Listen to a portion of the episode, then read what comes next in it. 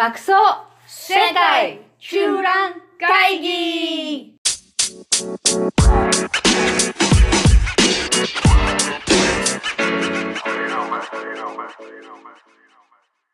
ハロー你好、オランダ在住シャンベンです。北京在住 JJ です。はい、本日もやってまいりました。世界中覧会議です。やってまいりました。はい。今日の話題は、じゃんじゃんじゃん。自立。なるということで、もうちょっとね、子供の自立とかについて話したいな大。切、大切。ああ、うん大切、大切。そう。自立ね。うん、自立っていうか、なんかさ、オランダでは、なんかまあ、うちの息子が経験した感じのことを話すと、ああ、いいねなんかさ。うんまずね、小学校から中学校に上がった途端になんか結構大人扱いみたいになるのよ。あ、中学生から大人扱い。大人ってわけでもないんだけど、まあ、まだね、子供だけれども、なんかね、うんうんうん。随分その小学校時代の保護、なんかその親が全部学校に送り迎えして、うん。習い事とかも送り迎えして、友達と遊びに行く時もなんとなくこう親がついてってみたいな、そういうのがすごいわけ、オランダはうん結構。あ、そう、逆にやるんだ、小学校。逆に小学校めんどくさいぐらい、うんもう日本の小学生の方がよっぽどなんか自分で買あ、日本の小学生ははね、フリーだよね。学校からそのままお友達にとか遊びに行ったりね。そう。自転車乗って遠くまで行ったりするよね。そうなんだよ、うん。電車に乗ったりも知ってるよね、なんか通学とかで。そんなのがあんまり見られないなんだけど、急に小学校のね、最終学年ぐらいになると、うん自分でもなんかいろいろね、自転車で行ったり、友達と出かけたりもするようにはなるんだけど、まあ、本格的にそういうのが始まるのが中学生から。うんうんでうんで例えばさあの、今まではさ、自分が、うんまあ、親もさ、うんなんていうの、小学生の子供を家に置いて、例えば自分はそ、夜誰かと出かけたいみたいな時は、うんうんうんベビーシッターを用意するわけよ。あしアメリカと同じなんだ。ああ、そうそうマそうそれ。法律で決まってんの？結構、まあ、法律ではどうなのかな、10歳ぐらいまでは絶対ダメだと思うけどね、やっちゃう、そういうのを勝手に置いてっあ、たらダメっていうのがあるんだ。そういうのがあうん置いてっちゃいけないわけね。いけないと思う。うよ。なんか法律でどこまで厳密にあれしかわかんないけど、まあ、みんな置いていかないよね、普通。あ、そうなんだ。で兄弟とかがいてもダメなの？で、兄弟がだから、まあ、例え 10, ば10歳ともう中12歳学生ととかそう中学生とか学生以上になったらいいいんだ。OK 中学生、あの小学生同士ではダメなわけね。そう。で、そのベビーシッターあにーさお願いする子も大体中高生なわけよ。あ、中高生なの？うん、来てもらったりするのね。うん。ああ中まあ、た高まに生に来てもらうんだもっと大人に来てもらう時もあるけど、まあ、中高生ぐらいからそういうバイトもあるわけ、ベビーシッターっていう。だけど面白いねそのいきなり、だから自分小学生だった時はシッターされる側なのに、中学生になった途端にもうシッターする側みたいになるわけよ。ああ、なるほど、なるほど。うん。だからそういうので、まず一個ね、これ大きいことがあって、まあ、うちのさ、じ息子なんか14歳、14歳の時に、うんうんうん。お友達と仲間とポルトガルまで行っちゃったしさ。お、すげえ、海外旅行じゃん。海外旅行も行っちゃったの。まあ、うちちょっと早いんだけど。なんか、うんでもなんかそれスクールとかのあれ組織がやってくれたやつだよね。まあ個人で行ったわけじゃないよね。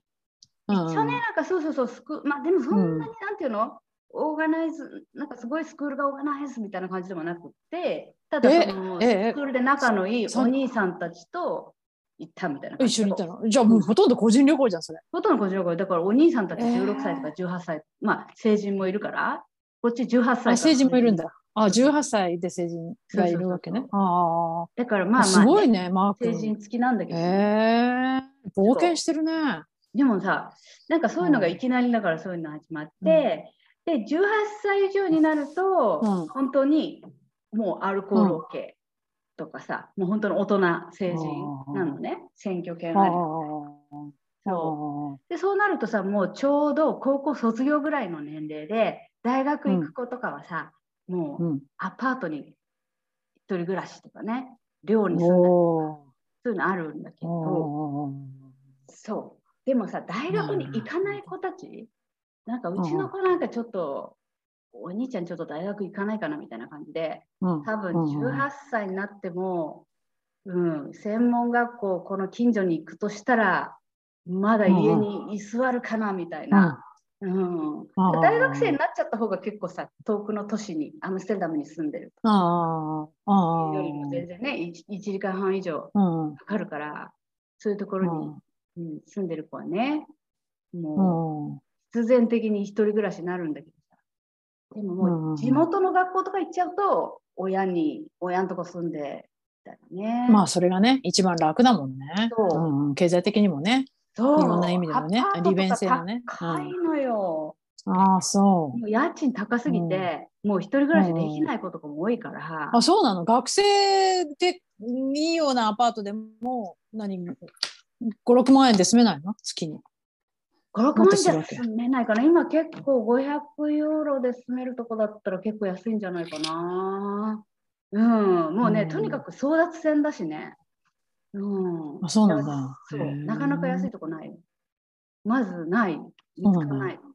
うん。なんか親が地元に住んでたり、あと例えば1時間以内に通える学校なんだったら親のとこから通ったりしてるよね。うんでもやっぱりまあそうだね。大学1時間ぐらいだったらね。うん。そうそうそう。うん一人暮らししないとなかなか自立ってしないじゃん。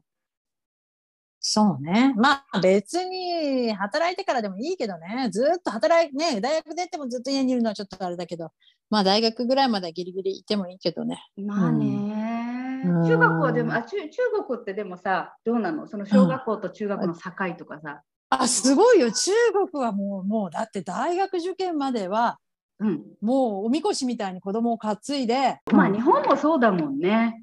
大学受験いや、日本の日じゃいない。日本の日じゃない。日本の日。じゃない、まあもう家族の命運をかけてやるから、うん、でも一切のことが、だってさ、あの、中、高校受験とか大学受験の日は、なんかもう社会が一旦止まるみたいな感じだから。で、なんか遅れそうになったとか、うん。なんかの理由で、なんか、うんあの、困ってる子がいるとか言うと、パトカーが出動して、その子を受験会場まで送っていくとか、もうそういう雰囲気なの。もうそういう感じ。パトカーそんなんで使っていいわけ？あいや、でそれが美談になってるのよ。それが美美談談になるんだからもう、そうそうそう。だからもう、なんていうの？もうそういう感じだからもう、もうし社会全体がそれに向かって、あ一斉に走ってるっていう感じだから、うんうんうん。あんだかもう何をさておきだ言ったよねこの前。なんかお母さん方の離婚はあ子供たちの受験終わってからにしてくださいなんあーなんかてね。平気で保護者会でそううん保護者会で校長先生が親に向かって言ったりとか、うんなんかうん。うんうん、だからもうそういう感じなのよね。だから何が何でもとにかく子供全ては子供の勉強。で子供はもう全てを自分の勉強のそのあの競争に勝つための一点でも多く、うん、っていうので、そのためには親、もう、盲母三千の教えで、必要があればどこへでも引っ越す。ああ、うんそうかなんかよより良い学校。そうそうそう。だって受験の日のためにさ、うん。なんか休み時間数時間出てこれるのかな？午前中が11時半ぐらいに終わって、午後は2時頃から始まるのかな？中国でほら、あの、お昼休み、あの昼ののシエスタの習慣があるから、昼を割とたっぷり取るんだけど、うん。その半端な時間があるからって言って、その時に休むために、うん。ホテルの一室みんな借りてんの、親はなんか。子供がはあ、すごいね。その受験の途中で休めるように。だからなんか。そうそうそうそう。ちょうどこの前受験だったから、みんなやってるよ、そういうことなんか。それで、なんかね、何色の洋服を着てったら、なんか中国語の語呂合わせで、なんとか、なんとか、日本でもほら、とんかつを食べると勝つとかさ、言うじゃん。まあそれにうんうんそういう縁起を担ぐわけね。そうそうそう、演技を担いで、なんかの服、何色のチーパーを着着るとか、なんかそういうのやってる。勝それただ単にお母さんがチーパーをか、そうそうそうそうそうそうそうそうそう何色がいいんだろう、ねちなみに。ああ勝負の赤みたいななんか何種類かある。なんか、なんか何種類かある。そうそうそうそう。赤、赤あったよ。赤と緑のまた。あ、そう。とかさ、もうそのぐらいクレイジーにみんなが応援をするという感じだから、うんその自立っていうことの優先順位が全く認識されてないよね。ままずは合格、受験、合格する、る。成功、えー学業、成就。。例えばさ、なんかそのお友達と遊びに行くとか、学校通学とか、習い事とかは親の送り迎えとかあるわけ？あ、ずーっとやってる、ずっとやってる。あずっとやってる本当に、ずっとやってる。なんか人さらいとか本当にあるから、ああ。ああ、そういうだから、うん、だから子供の靴にその GPS を入れとく靴とかが一時期売り出されたりして、まあそれあんまり売れなかったみたいだけど、ヒット商品にならなかったけど、とか、なんやだよね、なんか。だからそういうのが、そういう商品が、まあヒットしなかったけど売られたりとか、うん、あと時計ね、時計でなんか、あまあ今はアップルウォッチみたいなもんだけど、うん、まあまだアップルウォッチが出る前にそういうので時計で、まあ携帯電話みたいになってて、子供の居場所がすぐお母さんとかにわかる。うん、で、なんかある範囲から出たら、なんか通報が来るとか、そういうのを子供にさせたいとか、なんかまあそういうものが売れるぐらい、まあだからみんな親はすごく心配してるから、うん、小学校の時はみんな迎えに、送り迎え抱いて言ってるよね。うちはもう4年生から自分で行ってきなさいって言って送り迎えしてないけど、えー、大丈夫だったけど、全然。うん。だから子供を小学生の時に地下鉄に一人で乗せたって言ったらみんなひっくり返ってたよ。中北京の人はね。へえとよくそんなことさせるねなんて言って。えー、そうなの？うん、そういう感じ、そういう感じ。うん。それでだってね、今中学生でしょ？この前中学校、うん、学校休んだからなんか宿題を取りに学校に行ったらさ、うん、親がみんな中学生でも送り迎えしてたよ。ええー、それみんな何市内に別別に近くに住んでる人とかだから割ちょっとなんか半端な距離があるのかもしれない。送り迎えしてあげると楽にまあなんかバイクで送り迎えしてあげると多分送りあの行き来が楽になる。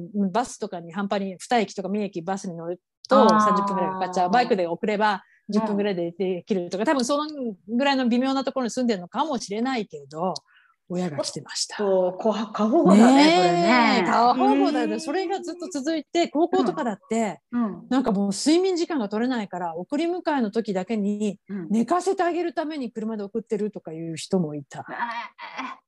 すごい、ね、子供の睡眠時間確保のために怖いよ。だからそのぐらい、うん、それでなんか、まあ、それはもうずいぶん前の話聞いた話だけど、その友達、うん、子供の友達のお母さんちの親戚の男の子が高校生になってもお母さんと寝てるとか。えー、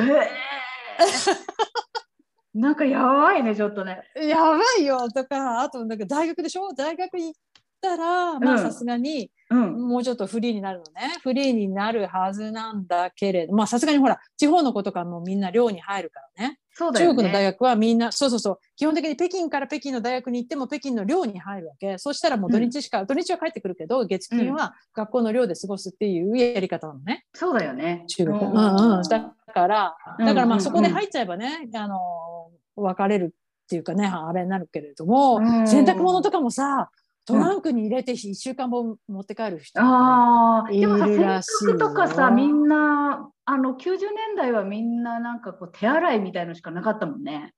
そうだよね。持って帰るのが普通自分でやるよ。そう持って帰る人なんて考えられないけどね。そうだよね。あとでもさ、食事とかは結構学食みたいなところで、みんなね、なんかし、こう。食券みたいなの使って学食だよ。そうそうそうそうねそれは同じ。うんうん自炊さらにそうでよね、みんなね。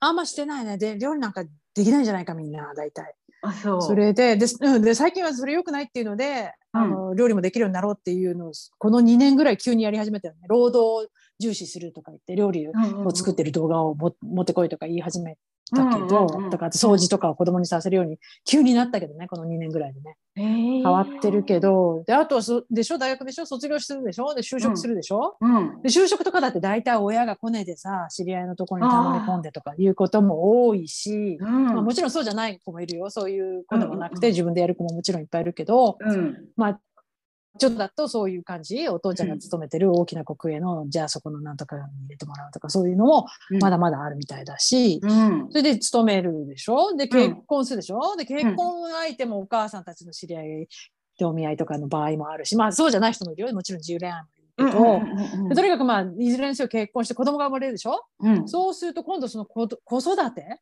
うん。はもう親両方の親にあが交代1週間交代で来て面倒見るとかが当たり前。あ結構そうだよね、うんなんかあのうちさオランダ人オランダにも中国人のカップルとか来てるんだけど、あ二人とも共働きで、うんなんか子供生まれたら双方の親が3ヶ月ずつとか来てるもん。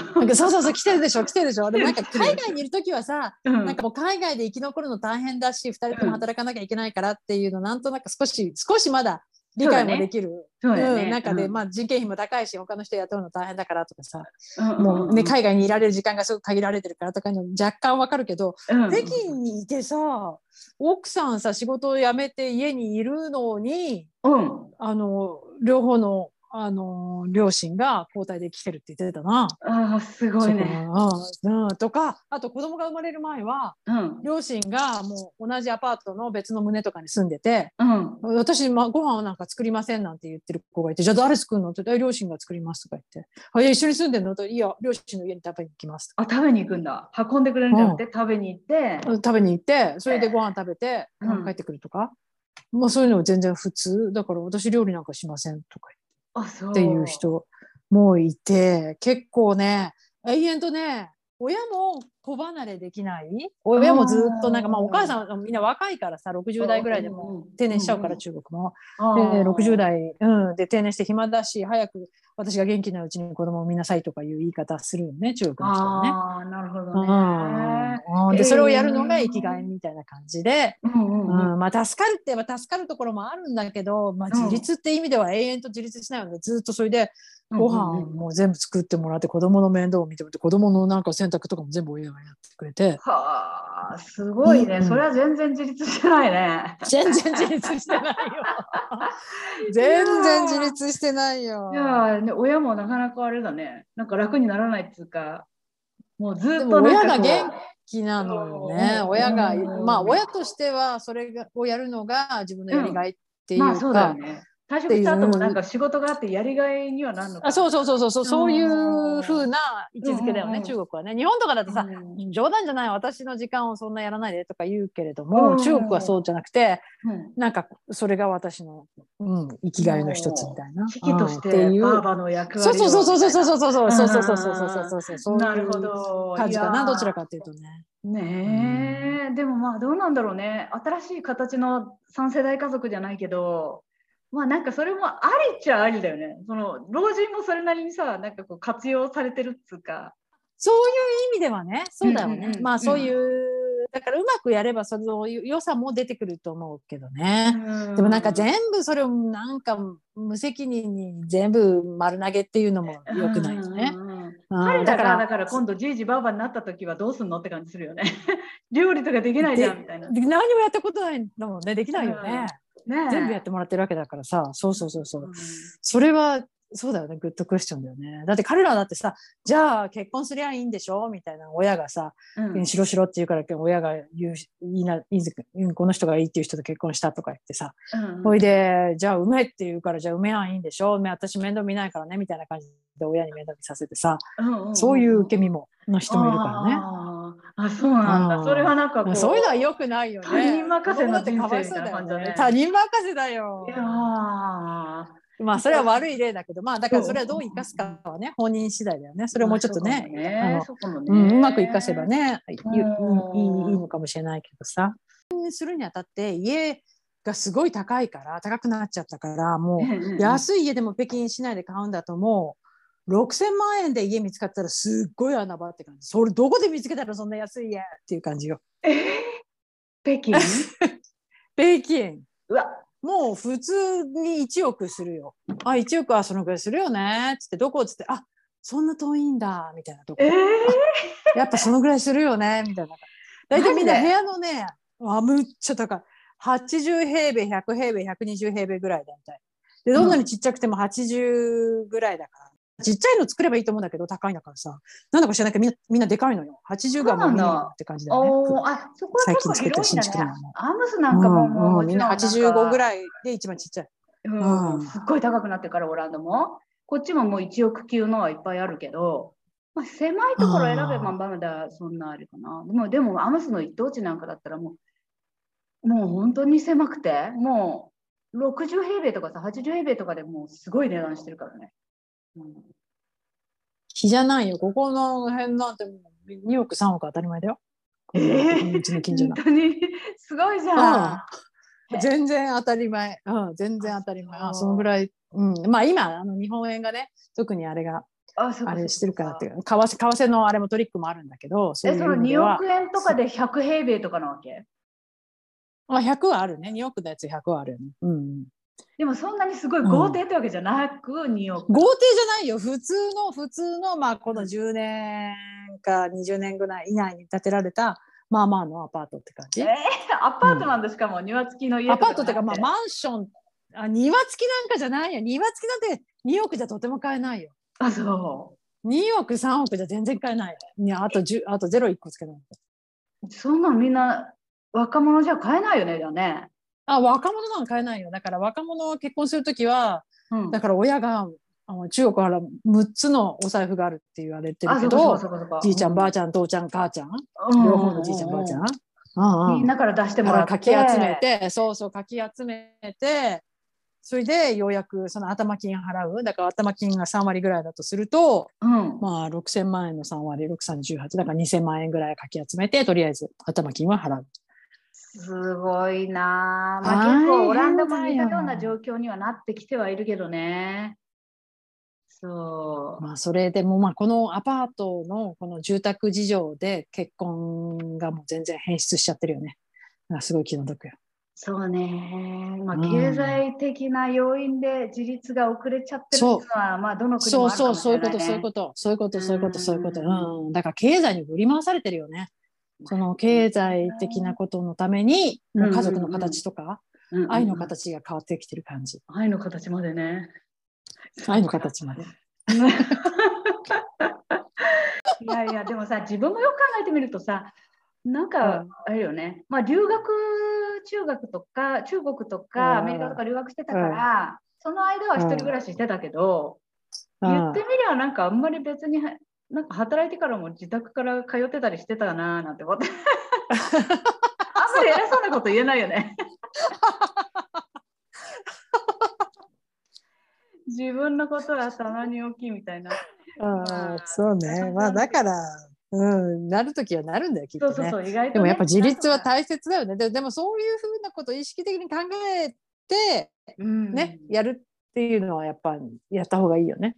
そうねそれはね、オランダだって多分そういう社会のな全体でそういうのをさ、重要な価値だってみんな思ってるだろうからね。まあね、そこは違うよね。いやいや、ね、子供の自立はなかなか頭の痛い問題だけども、まあちょっとね頑張って自立してもらいたいですね。ねえそう、ちょっとはゆっくりすることは覚悟しなきゃいけないのかもしれないけどね。うん。とというわけで、今日は、うん自立のお話でした。はい。ではまた、再见。再见。